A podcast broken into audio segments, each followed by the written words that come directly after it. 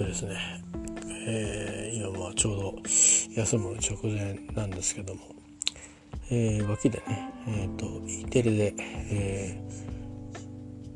ーまあ、昭和天皇の何でしょうね日本国憲法制定後のまああの、えー、様子を書かれた手記があったりとかあの天昭和天皇というか、えっと、側近の方ですかね、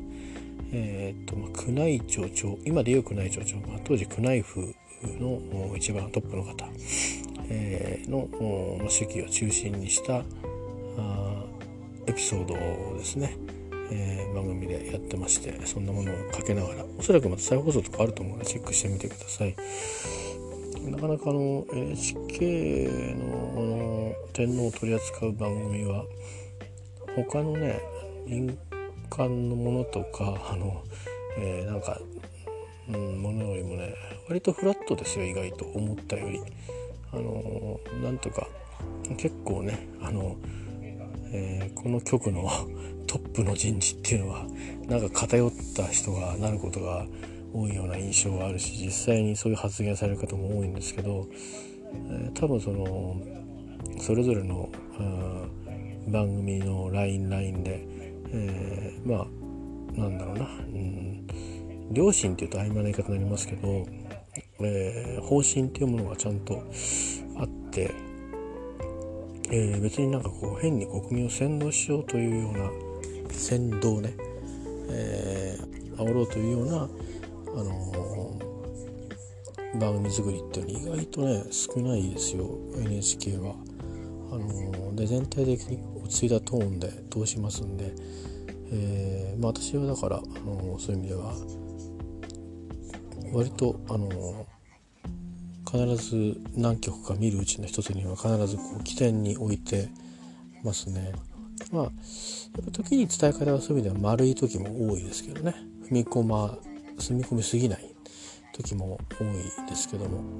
えー、まあ変な話海外のメディアの方のね特派員の方がぐっと踏み込んであの表現したりとかもすることも多いのでそれはまあまあ正直いろいろありますけれども。えっ、ー、と結構ですねあの何がわかるかっていうと天皇昭和のあの第二次世界大戦太平洋戦争が終わるまでの間とかそれから終わった後あいわゆる高度成長期に入るまでの日本の、えー、その占領周辺のですね、えー、動きっていうのかな政界やあそれから戦犯とされた人の、えー、どのようにあの扱われたかとかその辺の話ってあの意外とあのうん今の我々からすると驚くようなことが多いんですよ。えー、あのいやいい意味でじゃなくてですね悪い意味でなぜこう無責任な発言ができるのかといううまあ無責任と評価が入ってますけどでも無責任に見えるようなあこう発言をしたりするという、まあ、そういう意味で全く今とメンタリティが違うということがよくわかる。でまあかなり偏ったあの立場からですね、えーと、東京裁判というようなあ、まあ、あの欧米がですね欧米のためにやった裁判ですけどもにしてもまあ結果としてあの戦争で多くの人は、まあ、日本人もたくさん亡くなってますけども、えーまあ、かなり不当なあ国際法にのっとったあない扱いをされて、えー、多数亡くなってるといったようなことや、まあ、長い間のその中国側の、えー、いや、まあ、半島のですね朝鮮半島を巡ってるもろもろはその他東南アジアの、え占領ですとか、え戦争による荒廃とかですねアメリカ軍とのこうフィリピンなんかで戦って、えー、いろいろありますんで、うん、あとはまあオーストラリアの一部の島まで爆撃に行ったりもしてますしね、えーまあ、とにかくそういうことでとにかくあの、日本は評判が悪いんですよね。だからまあニュールンベルグ裁判もそうですけども、今いわゆる僕らが言うその裁判っていう公平な裁きということではなくて、えー、まあ、悪い人をあのに裁判の罪を決めるというような形だったんですね。ただその裁判の中でも、えー、まあその法に、え、公平であろうとした心を持ちつつあとは政治的に、えー、連合国の中でも、まあ、その戦後統治をアメリカ中心でやろうという、まあ、そういうアメリカの野心というかなそういうものがうまくこうラッキーなことに働いてですね、えー、日本はまあどっちかといえば救われたということがよくわかると思います。あの僕自身もあまりあの世界の国の中で、えー、まあ未だにそうですけどアメリカって結構好戦的なことが多くて、えー、まあ、何かって言えばね攻撃に仕掛かるという特にあのまあ中東とかねそういうとこ中心にあってであとはまあ割と覇権主義的で、えー、そのすごくこうエンターテインメントみたいな世界と政治の世界とこう全然全く違うような感じがあってまあ心の底から好きになるなるなれる国かっていうと難しいところ長いことあったんですけど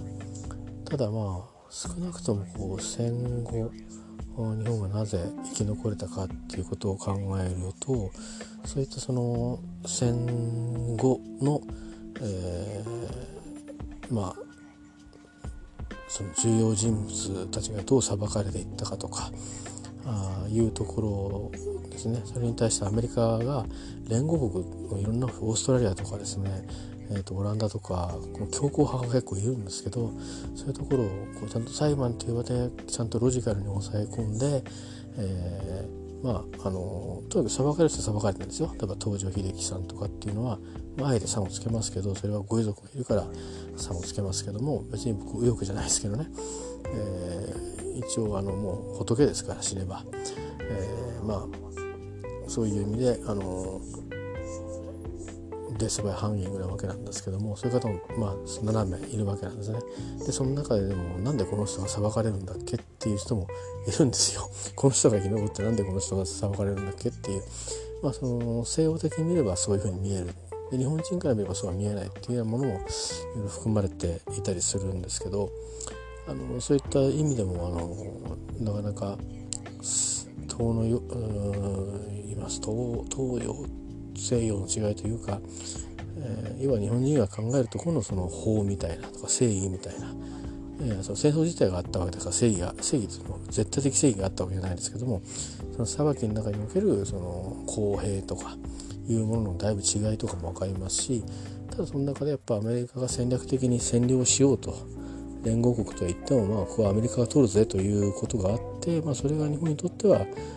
なんだかんだ言って救いになってたんだなっていうことをまあ白につけてですねまあその感情論的に何かこうわだかまりみたいなものも自分の中にあったんですけどまあラッキーだったんだなっていうか、うん、でそのまあラッキーに導いてもらったっていう部分の今こんなね国になってますけどそういう意味では無駄遣いしてるのかなっていう感じはしますけどもえー、でその後もずっと摩擦とかはいろいろね経済的な摩擦とかはあるけども、うん、政治的にはおおむね良好に、え、付き合いをしていますよね。その分その無用なあその何て言うかなあの過剰な指示みたいなあまあオーバーサポートというかあるような気がしますけどそのお金じゃなくてね態度としてあのフランスやドイツのように、えー、その政策には我々は反対するみたいなことは決して言わないと、えー、言えないっていうのはあると思うんですけどただまあどうでしょうね。もうその日本がその第二次世界大戦、えー、で負ける徹底的に負けて、えー、国を完全に変えるのに至ったもう前の憲法を破棄してですね、えー、至ったあその前までかその最初から始めた、えー、大陸や他の地域への侵攻侵略の期間やそのやったことをもう何代か経て時代が変わって、え、いるということもあるんでね。あの自分たちが何していったわけじゃなくて、えーとまあ、過分な多分その貧しかった頃に、えー、本当に支えてもらった国の一つだと思うんですが何せヨーロッパも荒廃してますからね。アメリカはまあ一点伝えたわけですよね結果的には、えー、まあ、そういうようなことだったわけですけど、まあ、あの親に恩返しではないですけどもやっぱりノーなことはノーというっていうことやあの、えー、自らの立場は明らかにすると、えー、いうことは必要なんじゃないでしょうかね。であとはまあ学者さんやあのいろんな専門家の判断があるとは思うんですけども、えーとまあ、核の問題はあのそうは簡単なもんじゃないものじゃないというのがあるけどでも実際のところどうですかね？核爆弾持ってないところに核ミサイル撃ち込む国ってあります？冷静に考えてそれやったら大戦争になるのも明らかじゃないですか。例えばあの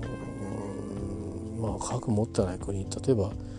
そうですね。いや本当嘘かどうか分かりませんけれど。例えばエジプトにですよ。イスラエルが核ミサイル撃ち込みまして、本当に撃ち込むってややるかっていうとやってないですよね。いや今やってないから永遠にやらないのかっていうと結局それってまあどっちの立場に立つかっていう話で、え、いろんな兵器もありますけど防衛の。多分その人間が入ってくるとかはそれは普通にあると思うんですよ。えー、軍隊で入ってくる飛行機で入ってくる船で入ってくるそれからま巡航ミサイルぐらいは撃ち込んでくるこれはまあありえそうですよね。えー、でまあ例えば東京をま火の上にするぐらいはあるかもしれないですけど核ミサイルっていうのは違う次元ででうん。なんとなればその、えミサイルは防衛力を他の国を持ってればやり返しができるわけだから、まあ、ある程度応戦能力あることを前提に打ち込むわけですからね、えー、まあまあ喧嘩っていうか勝手に仕掛けてて警戒をせもないけど、うん、まあまあその何、えー、て言うかな一方的な致命的なですねあの全く、まあ、道義的な面から言ってもとにかく避難しか浴びないような攻撃ではあるもののですよまだその、えー、まだこう何て言うかな少しこう、えー、イーブンとは言いませんがあの応戦できるだけまだマシになと思うんですけど核ミサイルって撃ち込まれた後の責任取れないですからね撃った側が。あの今だっていろんな病気があるけど別にいや私たちの国が悪かったですとなんてね、えー、ずっとアメリカの大統領が謝罪し続けるとかはないでしょ。まあ、あの時代良くなかったとかいわゆるそのその時代お互いのその国の政府の、ね、方針が良くなかったわけでで犠牲になった市民については非常に遺憾に思うとかそういうことになっちゃうわけですよね。なんだけど今日的にはそれじゃダメだってことはみんな知っているわけで 使う側はもうそのあえて何が起きるのかもう知ってるわけですからこのまあ言ってみれば、えー、戦争中とはいえですねまあほぼ人体実験ですよねひどいひどい言い方すると。えー、とりわけ広島で落ちたあの落とされた爆弾は核実験を重ねずに、えー、作落とさの投下された爆弾ですから長崎型とは違うんですよね。そういう意味で本当にあのそれをした時にはまあや憤りを覚えましたけども、えー、そんなもので、えー、実験の場にさえされてしまうっていうそのこの軽々しさっていうかね筆舌に尽くしがたいっていうけど言葉がなかったですね。ね、あの所詮同じなんですよ。あの爆弾が落ちる焼夷弾だっても何でも同じで、えー、人が亡くなるその同じですよね。ただでも人類の英知を集めてこさえてしまったそのエネルギーをハンドリングする本来であれば平和転用するべき技術うんまあまあその後の原発の話があるからねそれが平和転用すればよかったのかっていうとまた別の話ですけどまあでもその当時はあの抑制可能と思われていたわけですよね。でただまああの対ドイツとかあのいう意味合いだとかあとはまあユダヤ系の科学者たちが自分たちのその一種のプレゼンスをかけてえー、いたっていうところも正直あるというドキュメンタリーをアメリカ側も作ってますから、えー、まあある種やっぱそれもあったと思うんですよね確かにマンハッタン計画とかっていうやつなんですけど、えー、まあでもそんなようなことなわけですから実際に落とすかなとあるいは核爆弾を持ってる国に対しても落としますかということですよね。えー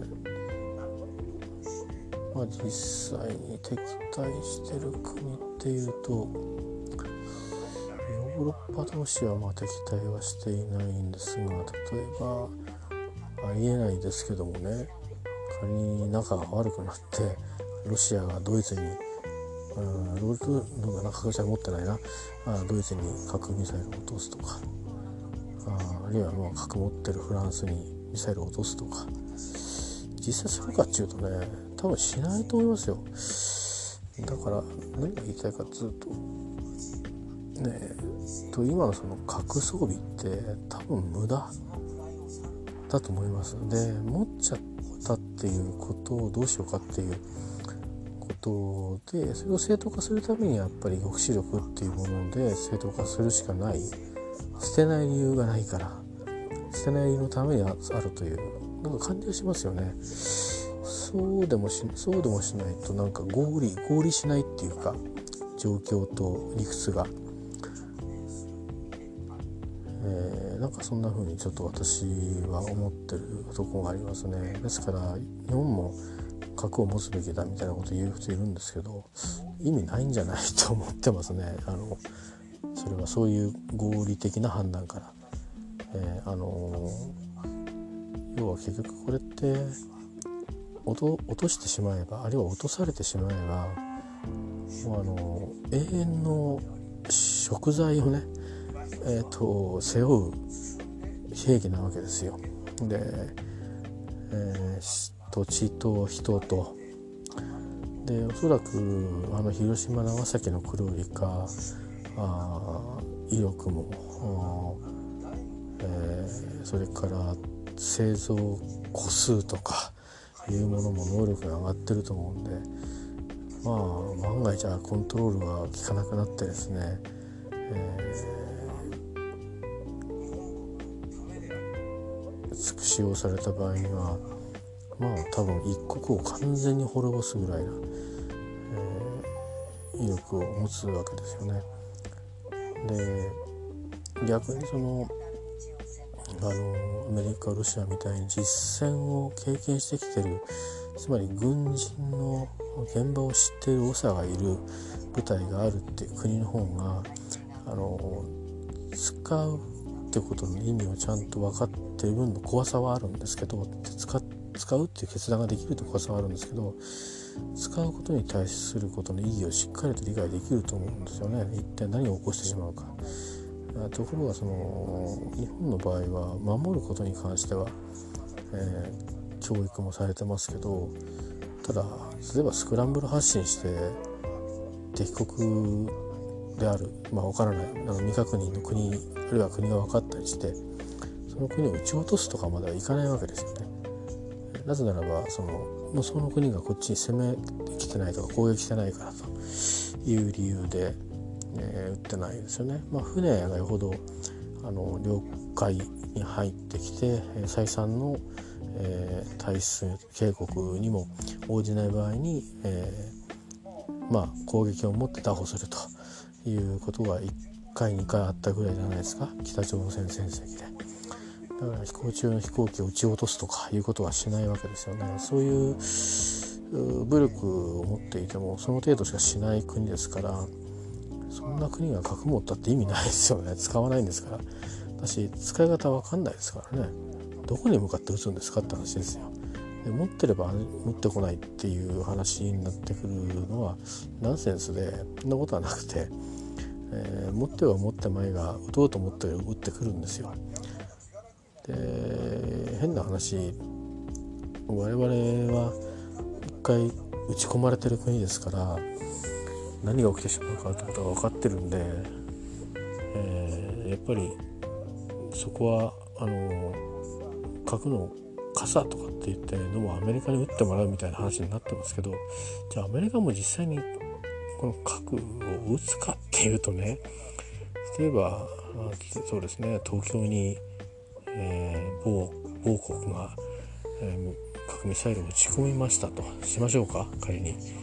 その時にじゃあ即応してアメリカがすぐ核ミサイル撃ち込むかっていうと政治的プロセスからすれば打ち込まないですよね。えー、それ今はそういう時代じゃないですよね少なくとも東アジア地域は。えー、あの通常兵器の戦いであれば打ち合いになるかもしれませんけど戦争状態としてそれは戦争状態であっても和平を探るはめやめてくれよなということになると思うんですよ。で結局ソビエトは旧ソ連、まあ、ロシアとアメリカを合わせて約4,000発ぐらいの核ミサイルがこの世の中に存在していてそれからドイツパキスタン、えー、イギリスフランスそれから非公式にイスラエルとでもしかするともう数か国あるかもしれませんけども、えーとまあ、そういう国々が核ミサイルあるいは核のあの装備を持っていたり、えー、するわけですよね。それがまあ原子力潜水艦というものを持っているわけだから、えー、あとま原発を持っていて兵器を持ってるってことはあ民間技術の軍用転用も、えー、可能な状況にもあるわけですよね。それからイランっていう国もあるし、えー、まあそういう状況がありますけども、えー、多くの国は核爆弾を持ってないわけですよ。だから核抑止力の議論っていうのはちょっとうんなんかかつてねもっともらしかったんですけどまあそんだけ作っちゃったことの言い訳でしかないだろうというふうに僕は思いますね。でもし本気でそこにすがってる国があるとしたらばただ一国 DPRK だけだと思いますね。もしかしたら彼らは本気で撃つかもしれませんね。そこは危ないところだと思いますね。あの意味が分かってないから そういうことの。そういう合理性というものからスタートしてないしこれ言い訳なんですと。いうところじゃなくてあの真剣に抑止力だと思ってるとこがあのおっかないところで。で多分花はね花はロシアも中国もアメリカも本気であのどんだけ持ってるかみたいなところでそれを抑止力と呼ぼうということで正当化したんだと思うんですけど今となってみればね、えー、本当に打ち込むかって言ったらだって撃ったら打ち込まれるわけだから大国同士だとしたらそうすると国は滅びるわけでしょそうするとこの国この世界中の地図から、えー、ロシアが消え中国が消えアメリカが消えたとしたら誰が治めるんですかっていう話になると混乱しか生じないですよね。えー、一枚岩ではない EU だけが残ってそして一枚岩ではない中東だけが残って、えー、で名手を書いたアジア東南アジアだけが残ってバラバラになるだけですよね。あの現代現代の今の政治状況それから経済のいろいろ覇権を持ってる国でしかもそういうことですから、えー、生き残る方も当然いるわけですからその復興のために世界のあの資金や人をとにかく全部つぎ込んで復旧していこうとかなるんですけど多分手つけられなくなると思いますよね。ということでだからそんなことになるの分かってるからそんなことにはしないんじゃないですかね。えー、よくあのアメリカの総理大臣や、ね、いやあの大統領が移動すると、えー、まあ、担当官がねそのミサイルのスイッチをえー、バッグをこう一緒に持っていきますけどまああれもいわゆる抑止力中抑止力なんですけどもうんだけどそれってどんだけ意味あるのっていうことなんですよあの冷静に考えてほしいのはねだから議論するのは自由かもしれませんけどあんまり賢い議論だと思いませんね。えー、あのー、ただまあじゃあなんで鉄砲と同じだよっていう、うん、ミサイル持ってるだろ槍持ってるだろうと。いいよ槍でもいいよと。あいつら槍持ってるのに何でうちが盾を持たないんだと。刺されちゃうじゃねえかって。すごい高さから飛んでくんだぞと。それはわかるんですよね。えー、それはあの通常の兵器なんで。だけど核兵器の場合っていうのは一瞬にして消し消しちゃうのでそれからその後もずっと放射線の気が残るので、あの、ものすごいダメージが大きいわけですよね。それからまあ撃った方も人間ですから、えー、そのそれに値する戦争であったかどうかってことが問われるわけで当然。まあその第二次世界大戦の場合は当時は世論が世界的世論がえー、まあ敵には回んなかったですけど今もしそれやったら多分世界中は撃った人撃った国を敵に回すでしょうねおそらく。敵だとみなすでしょうね、えー、それぐらいに非人道的な兵器であるということを、えー、世界の国々は多くの国々は理解をしてるわけじゃないですか。核を持たない国々は。で持ってる国々は少数でそれも覇権を取るために、えー、作ったっていうことは言えるわけないじゃないですか そんなこと。だから抑止力って議論を持ち出してるってだけのことなんで、えー、ですからぜひあのその辺のね政治的なそのうーんまあ何て言うか言い訳って言っちゃうといいんですけどそのまあ詭弁ですよね一種のね。別にネガティブに言うんじゃなくてそういうふうに言わないと説明がつかない。お金を使うことにしても持ってることにしても。もしかすると今持ってる核兵器ロシアもアメリカも使い物にならないもの結構あるかもしれないですよ。えー、あのメンテナンスなんかしてるかもしれないけど例えば今の技術をもってしたら例えばね一気にあの、うん、そうですねあの、まあ、A という広さのところを、えー、一瞬にして殲滅できるうんとして今だったらもう日本の半分一発で OK ですってぐらいな あのものがあるのにそういうそれのねもっともっと力の弱い核兵器を何ねあの数百数百発持ってますってことがあるかもしれないですからね、うん、だからはっきりと本当はどんどん捨てたいぐらいもっと言えば我々はそれにあの支持したくありませんけど入れ替えたいぐらいのね気持ちかもしれないですよね。でそれで当然高いでしょうからそんなことはまあ予算が国家予算が通らないのかもしれないですけど、まあ、そうなってほしくないですけど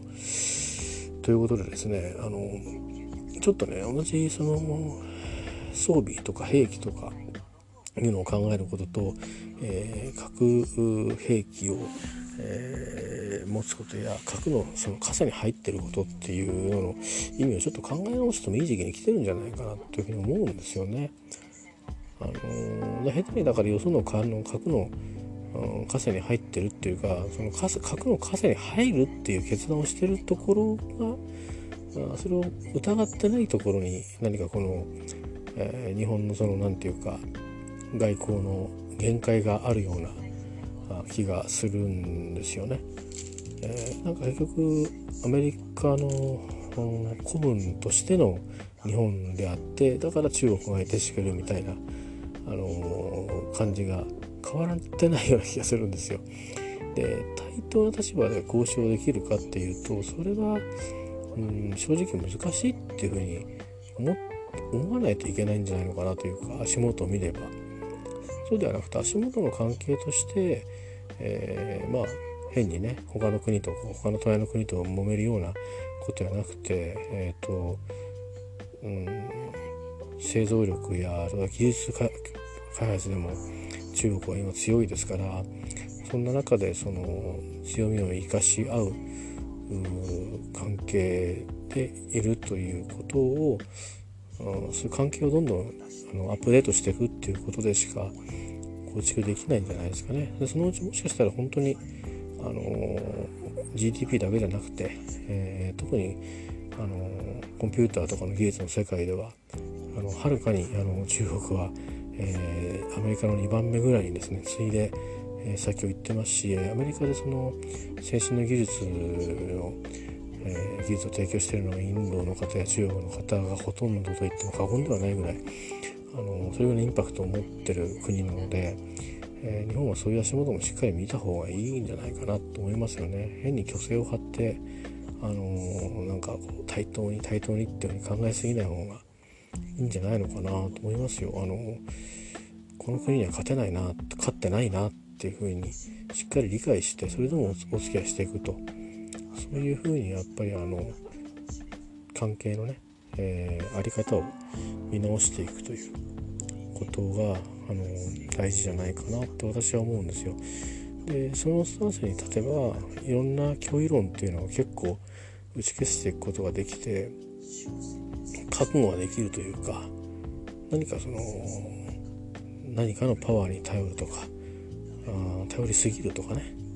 えー、それが少し変わっていくんじゃないかなと下手すると日本言うこと聞かないかもしれないなというふうに逆に今の同盟国の不安になるぐらいで、えー、いいんじゃないですかね。我々はもう別に戦争を仕掛ける国ではないですからただその経済的に、えどちらに立つのかっていうところがあの独立性をちゃんと持つことによって、えー、プレゼンスが保てるような技術開発をしていったり、えー、あるいはそのまあ人的ないろんなね貢献で、えー、世界の国から評価を変えてもらうということをしていく先にですよ。同じ100年。まあ今戦後70年です。約100年になりますよね、えー、同じまあ70年でもいいですよ70年後に今と同じように、えー、どこかのアメリカなりですよ今アメリカですけどロシアなりの核の傘の下に入ってそっちの国に組みして、えー、価値観も共有してっていう風にしてやっていくだけで果たしていいんですかっていうことは今考えなくていつ考えるんですかってことだと思うんですよね。あの要はそのこういう軍備で何かするっていうことがもう古いスキームで単なる暴力沙汰でしかないっていうあのまあ本当にあの鉄砲とかねあのマシンガンかっていうのは、まあ、ありますけどなのかもっと違う兵器なのかっていう違いがありますけどね。でも結局はその反社会的勢力にお墨付きを与えてる国がお墨付きを与えてる反社会的勢力かどうかってみたいなぐらいの違いしかないわけでしょもはや。だけどまあその国防とかねあの国の国境線を守るとかあそういう意味合いにおいて予防的なところとかそれから特別な国の災害ですとか、あのー、そういったこととか集団難民とか一時、あのベトナムのからすごく大勢の難民が来た時代があって、えー、そういう時にもそういう、まあ、海上保安庁含め自衛隊も含め、えーと、対応しているんですよね。最近それが少ないからあのたまに北朝鮮からボートが来てでも中にはもうすでにお亡くなりになってたり、えー、白骨化した死体があったりボートだけだったりとかいろいろありますけど一時は本当に生きた生身の人間がたくさん退去してベトナムから日本に、えー、到着したつまりつまりそのヨーロッパのイタリアの海岸にですねあのー、いやあるいはトルコ陸路でですね難民がやってくるような状況が起きたんですよね。で日本は多分それがあったからその後のこと時にあの全部受け入れたわけじゃなくてやっぱ第三国に行きたいって人もいたからあいろいろ移動してったはずなんですけどアメリカに行きたいって人もいたはずなんで、えまあ、戦争があったからですよねベトナム戦争が、そういう逆に言うとまあアメリカも関与した戦争があったんで日本は対応を取ることができたのかもしれませんけどまあこれからはそうでもないことも起きてくると思うんですよ。で今話してる前提としては日本の経済力がこのままずっとまだ維持されるっていう前提ではなくてまあ、他の国の方がどんどん強くなっていくって中で、えー、確かに日本政府が今取ってるような厳しい態度じゃなくて、えー、私が言うようにもっと外から人を受け入れるべきだという態度を取ると確かにそういうふうにして、えー、ボートピープルの問題も当然、えー、出てくると思うんですよね。えー、ですけどそれが世界だっていう現実だっていうことは受け止めてでそれについてノーならノーで構わないと思うんですけどちゃんと国民全員でシェアをしなくちゃいけないと思うんですよね。えー、でそれそれでも反対だっていう人もいていいしいやいやそれでいいんだっていう人もいていいし少なくとも僕らの国っていうのは何人も考え考えなしになんか一部のその、えーと、リーダー層だけが決めてるとか前もずっとそうだったっていうだけでで一般の我々、えー、主権者たる国民は何の意見も持たない、えー、それは僕は分かんないからっていうことで済ましちゃうっていうのは、え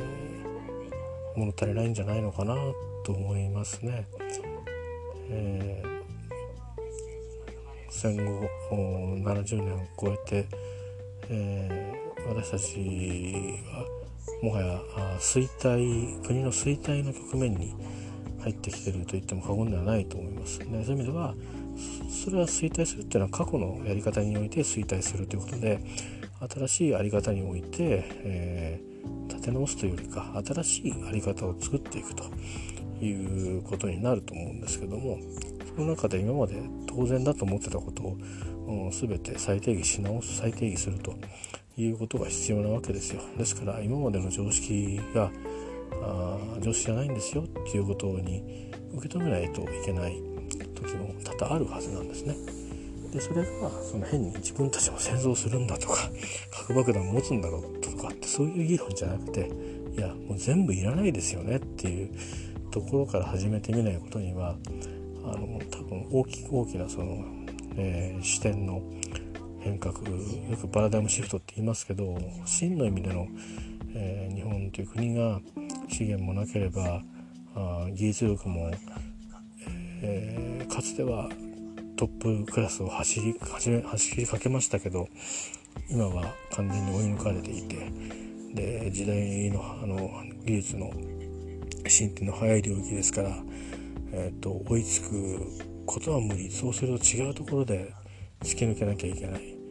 えー、っていうところでねプレゼンスを見せ合いながらコラボしていくっていうことを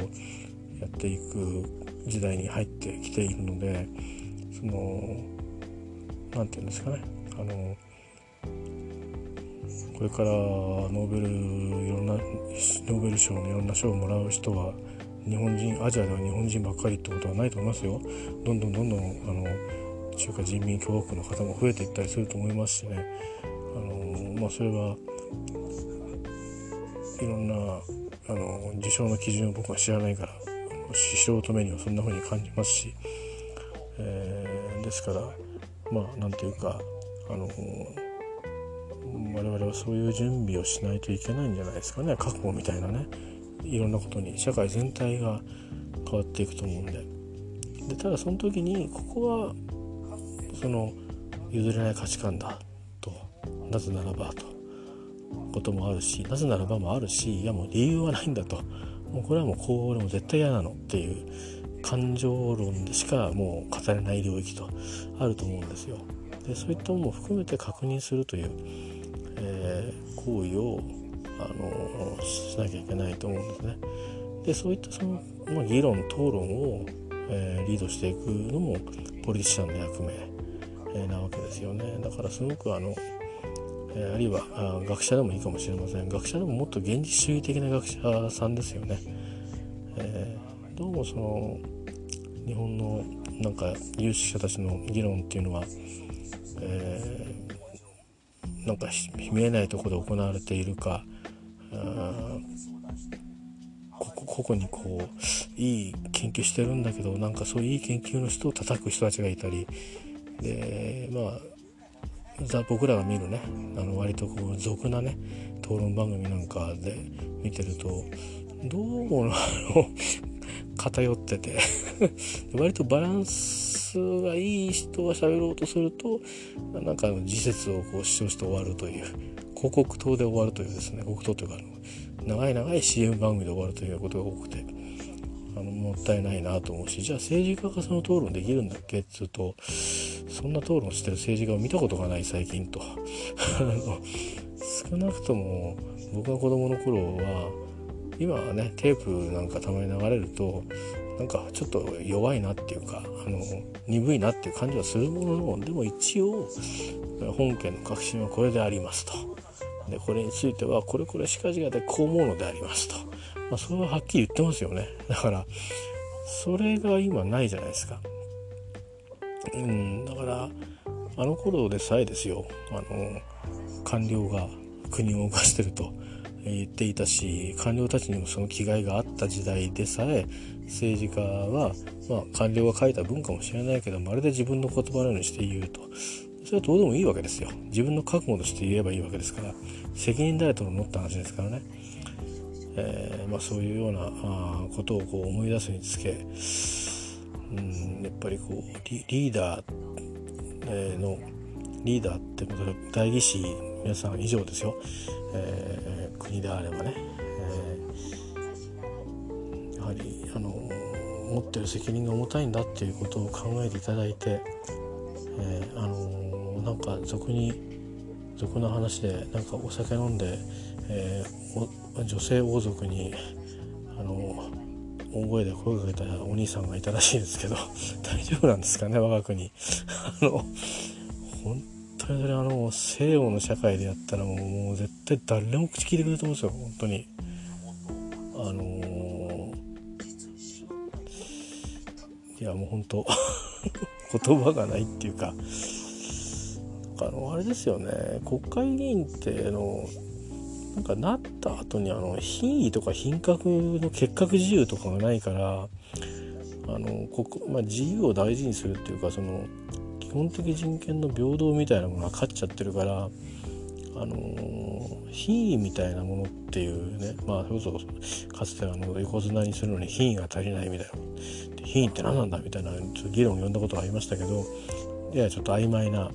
あのすごく定義が万国共通ではないような言葉ですけども、まあ、少なくともねあのいわゆる社交界もしくはあまあオフィシャルな場で、えー、のあの振る舞いとすれば、まあ、ミニマムに、えーえーと、グリーティングするだけぐらいですよせいぜい。で語りかけがあったらそれに短くお答えすると。それだけのことだと思うんですけどね。えー、まあ、どこまで本当の話がよく分かりません。なんか最近話題を振りまく、あのー、まだ代議士な方なんで。ね、でそういう人たちを選挙民が通しちゃった。で政党は切り離したってなるとその人は単純な一人の単なる選挙を勝った政治家ってことで本人が辞めるなんかとてつもない問題を起こして、えー、議員辞職勧告みたいなことを突きつけても勧告だからね辞めないっつったら辞めなくていいわけででそういうのも変えてほしいなと思うんですね。例えば今回のあの、まあ、我が国の総理大臣のあのいろんな疑惑めいた。なんかでしょうもないですけどね。なんかもうちんちくりんななんかも。う 本当にもう何やっとるんだっていう。今今日僕は前半に話したようなこういう重たい話をするのに、えー、何やってんですかっていう感じなんですけどそのコントラストが。かつてその戦後はどうやってこの国立て直すんだって多くの政治家がね、お金も含めて荒廃した焼け野原になった東京を見てですよ。思案したわけでしょ？それからあ経済界の人たちもどうやって復興していくんだってねこういう都市計画で作り直さなくちゃいけないとか、えー、理想に燃えた人たちも多くいて、えー、まあ、そういう本当に先立ちがたくさんいたっていう時にで、まあ、吉田茂さんたちももともとはあのまあそういう一つの社交としてね、えー、一つの社交として、えー、まあ世界の一等国になるんだということのね四等国だとお母さんにこう言われたとされてますけどそういう国がね、えー、俺たちも頑張ってきたぞということの一つのね、あのまあ証としてね一緒にこう春をめでようじゃないかと。で、まあ、ちょっとざっくばらに話そうよというぐらいな感覚で始まったものであってですよ。まあ本当に原点に帰った方がいいんじゃないですかねっていうことだと思いますよね。であとはこれやっぱり学ばなきゃいけないのはあの安倍さんの前の人はどうしたのかなとか小泉さんの時どうしてたのかなとか比較してみたらいいですよね。あのメディアはそれやらないじゃないですか全然。だから多分ノーチェックだったのかな。それとも案外つまんないのかな比較してみると、え、案外その安倍さんあんまり別に悪くも何もなくてみんな同じことしてましたっていう そういうことなのかもしれないから。だとしたらね余計まずいわけでしょ。だからその伝え方が面白くないからあの伝えないみたいなこともたまにあのやるんでね民間の報道機関は。そこがどうもあのちょっと不安なんですけど事実はどうなってるのか、えー、まあそういう意味ではそのうんよく比較をしてみて、えー、本当に必要な回であればねやればいいと思うんですけどもともと功労者を利用するっていうかありがとうとあのあなたのおかげでいい国になりましたとか今年もいい年になりましたっていうことだけでいいと思うんですよね。別にあの申し訳ないけど背負い投げとかっていう人が出てこなくてもいらないんじゃないって思うしあの手のそのその手の何て言うか栄誉によく栄誉っていうかまあまあ特別な会という意味では天皇陛下が主催する春秋の園遊会がありますしね。別に総理大臣がそんななんかどうでいいっていう俺と相手だろうみたいな会をね、まあ、そういうつもりはないでしょうけど会の趣旨としては、えー、ねなんか総理枠がとかいらないはずですよ本来。何やってんですかっていう感じで、うん、うん。というか本当いやまず俺を呼べよっていう。気になりませんかね皆さん。国民の皆さん、うん、まず俺を呼べと。順番に呼べと。ええ。もう俺らも国民だぞっていう。誰だと思ってんだって。国民だぞっていう、うん、それはそうでしょう。だって選挙どっち入れようがですよ。選挙勝ったら勝った政党が私たちのね命を託すリーダーであり政権でありというわけじゃないですか。ですから我々は全員従ってるわけですから、えー、好むと好まざると、ね、嫌だったら反対運動を起こすわけですから。ということですからね。まずは我々から呼んでくんないことにはね、えー、そう思うんですけど。まあそういうことを言っても伝わる人はそういないと思うんですが。しょうもないですな。本当にもう。えー、いや背負い投げする相手違うよ IKKO さんっていう。本当そう思いますけどね、えー、あのー、本当はでも本当あれいっぱいいろんな人呼んでんだね。芸能人ね。あれ芸能人を抑えるといろいろいいんだろうねきっとね。都合が。ああとはどっかに一緒行った時にまた呼べるとか。なんじゃないですか。いつもお世話になってますなんつって。だってあれ出てきた芸能人ぐらずらずらずらずら上げたらあのジャニよくジャニーズ事務所のこと面白おかしくこの間いろいろ一時やりましたよね SMAP の頃から。あれよりもっとなんか変なこと変なんでこの人呼んでんのみたいな人まで含めていっぱいいますよね。なんであんた来てんのっていうか断んないのっていう感じなね、えー、まあまあそれを責めちゃうとあの事務所をいじめちゃうんできっとあのニュースの人たちは手出しできないと思うけど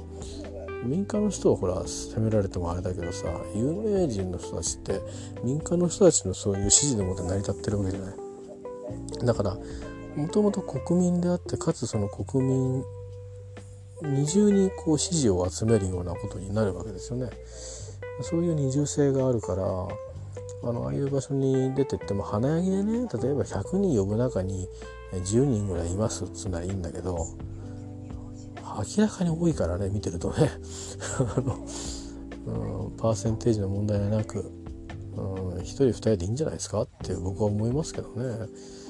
えー、だからまあなんか桜を見る会になってないんでしょうきっと、えー、功労者に十分移動してんのかっていうとよく分かんないし、